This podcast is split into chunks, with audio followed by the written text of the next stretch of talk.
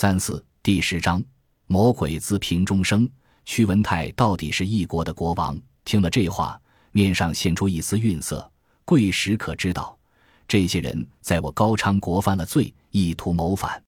这等谋逆大罪，放到哪个国家都不会赦免吧？王玄策恍然大悟，原来如此。这倒是，这些人必须严厉惩罚。要不这样吧，陛下，您先把他们关起来，等我从西突厥王庭回来，将他们带回大唐，依照唐律严加处置，如何？屈文泰顿时张口结舌，他沉默地盯着王玄策，脸色潮红，深深地感受到一种屈辱。王玄策面带微笑，和他对视着。陛下，玄奘急忙道：“可否听贫僧讲一个故事？”屈文泰道：“能听法师讲法，乃是弟子的无上荣幸。”昔有一人养育妻子，玄奘道：“一子先死，此人见儿子已死，便欲将其尸体停至家中，自己携其他六子离去。有邻人见到，问之：生死殊途，你应当将尸体远远的埋葬。”为何将死者留在家中，生者反而离去？那人听到，暗中思量：人死之后，的确应当远埋他处。可我用什么方法把他拿出去埋葬呢？看来必须再杀一个儿子，便可凑成一担挑出去。于是他便杀了一子，将二子放在担子两头，恰好平衡，担出去埋了。这个故事一讲完，屈文泰禁不住苦笑：“法师。”世上哪里有这样愚蠢之人？张雄也惊讶。是啊，这委实不可思议。此人太过愚蠢。玄奘道：“此愚人并非别人，正是陛下您啊！”张雄为了缓和气氛，正在凑去，顿时不敢再说了。屈文泰大吃一惊，忍不住苦笑：“法师何出此言？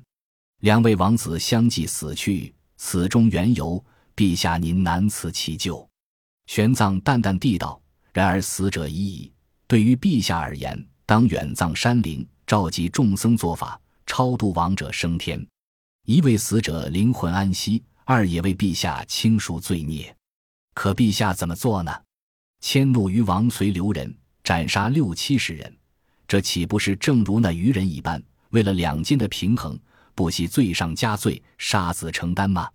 说得好，王玄策叹服不已。法师，早在大唐时就听说您的名声，弟子学的是儒家，颇不以为然。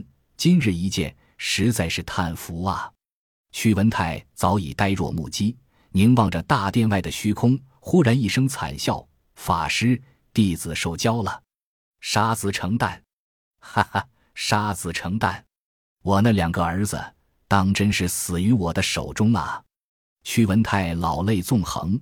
竟然在这大殿里嚎啕痛哭，朱贵侍候在身边，眼见屈文泰哭成这样，也伤心不已，走上前：“陛下，您身子虚弱，还是回后宫歇歇吧。”说着，命几名宫女把他搀扶了起来。屈文泰拭了拭泪，长叹一声：“太欢，把那些人放了吧。”声音凄凉不堪。这半日的时间，屈文泰竟仿佛老了十多岁。玄奘默默地望着他。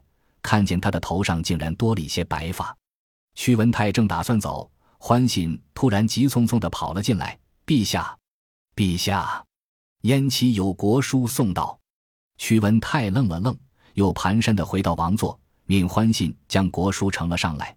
他展开羊皮卷轴一看，顿时脸色灰白，呆若木鸡。张雄急忙道：“陛下。”屈文泰呆呆地想了想，把国书交给欢信。拿给大将军和大唐使者都看看，众人一愣，连王玄策也有些不解：燕齐给高昌的国书，为何会让他这个外国使者看？欢信将国书递给了张雄，张雄一看，脸色也变了，神情复杂的又交给了王玄策。王玄策展开看了看，燕齐使用吐火罗语，高昌使用汉语，因此国书是用两种语言写成。事实上，王玄策作为右卫律府的文职官员，却出使西域，正是因为他对西域诸国的语言极为精通。王玄策看完，脸上却一片平静。屈文泰朝着玄奘苦笑：“法师想必还不知道燕齐人发来什么国书吧？龙突骑之向本王宣告：三国正式对高昌宣战，丝绸之路暂时封闭。张雄豁然而起：“陛下，臣去交河城，势必将燕齐人挡在国门之外。”屈文泰流泪不已：“太欢、德勇已经去了，你若不在，王城谁来镇守？再说了，三国联军多达八千人。”便是我高昌举国出动，也不过五千之数。若是龙突骑之将我国的大军吸引到了交河，然后出骑兵横渡沙漠来攻打王城，那又该如何？张雄心有不甘，却终究无可奈何。没办法，实力悬殊。高昌与这三个国家分别相比，实力相差并不大，甚至还略有胜之。但三国联军，那就远远不是高昌所能及了。八千大军在西域诸国已经是无可匹敌的兵力。屈文泰殷切地望着王玄策，贵使，大唐和我高昌一样，都是汉人之国。这么多年来，中原衰微，汉人在西域备受夷狄欺压。如今大唐雄视天下，还请贵使看在汉家血脉的分上，能出手助我高昌啊！王玄策默然片刻，拱手道：“陛下，我大唐当然希望西域安宁。”可我此次是奉旨出使西突厥，我皇并未允许我插手西域各国的纷争。便是我有心帮您，名不正言不顺，该如何做才是呢？屈文泰求助似的看着玄奘，玄奘左右为难，却知道自己不该插手这种国家大事，只好默默的闭上了眼睛，念着念珠念佛。屈文泰无奈，只好问王玄策：“贵使，那要如何才能求得大唐的援手？”陛下，王玄策道：“扫平三国之患，对我大唐而言不过是挥手间的事。但是陛下与西突厥关系匪浅，在你高昌国的每一座城池，如今都住有西突厥王庭的兔屯，每年从您这里征收商税，同时也监控着国中的动向。我大唐若是插手，让统叶户可汗知道，却颇为不美。”屈文泰沉默了，他心里很清楚。自己实际上算是西突厥的属国，若是求大唐元首，就等于对西突厥的背叛。王玄策特意提到兔屯，便是在说你给西突厥交着税，碰上事却让我大唐帮忙，这是什么道理？他甚至在微妙地暗示自己驱逐兔屯，做出向大唐效忠的诚意。但这么重大的国策问题，连屈文泰也不敢擅自做主。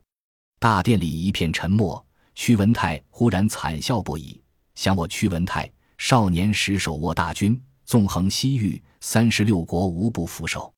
即便有逆贼篡权，国破家亡，也依然能扫平叛逆，重振高昌。可为何到老来却一日之间痛失二子，内外交困？这是为何？到底为何？他猛地一声大吼。噗的喷出了一口鲜血，摔倒在了王座上。众人大吃一惊，一起拥过去呼唤。少时宫中的太医也急匆匆地跑过来，当场急救。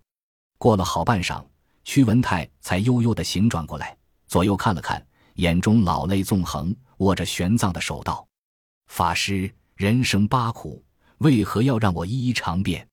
玄奘却无法回答。本集播放完毕。感谢您的收听，喜欢请订阅加关注，主页有更多精彩内容。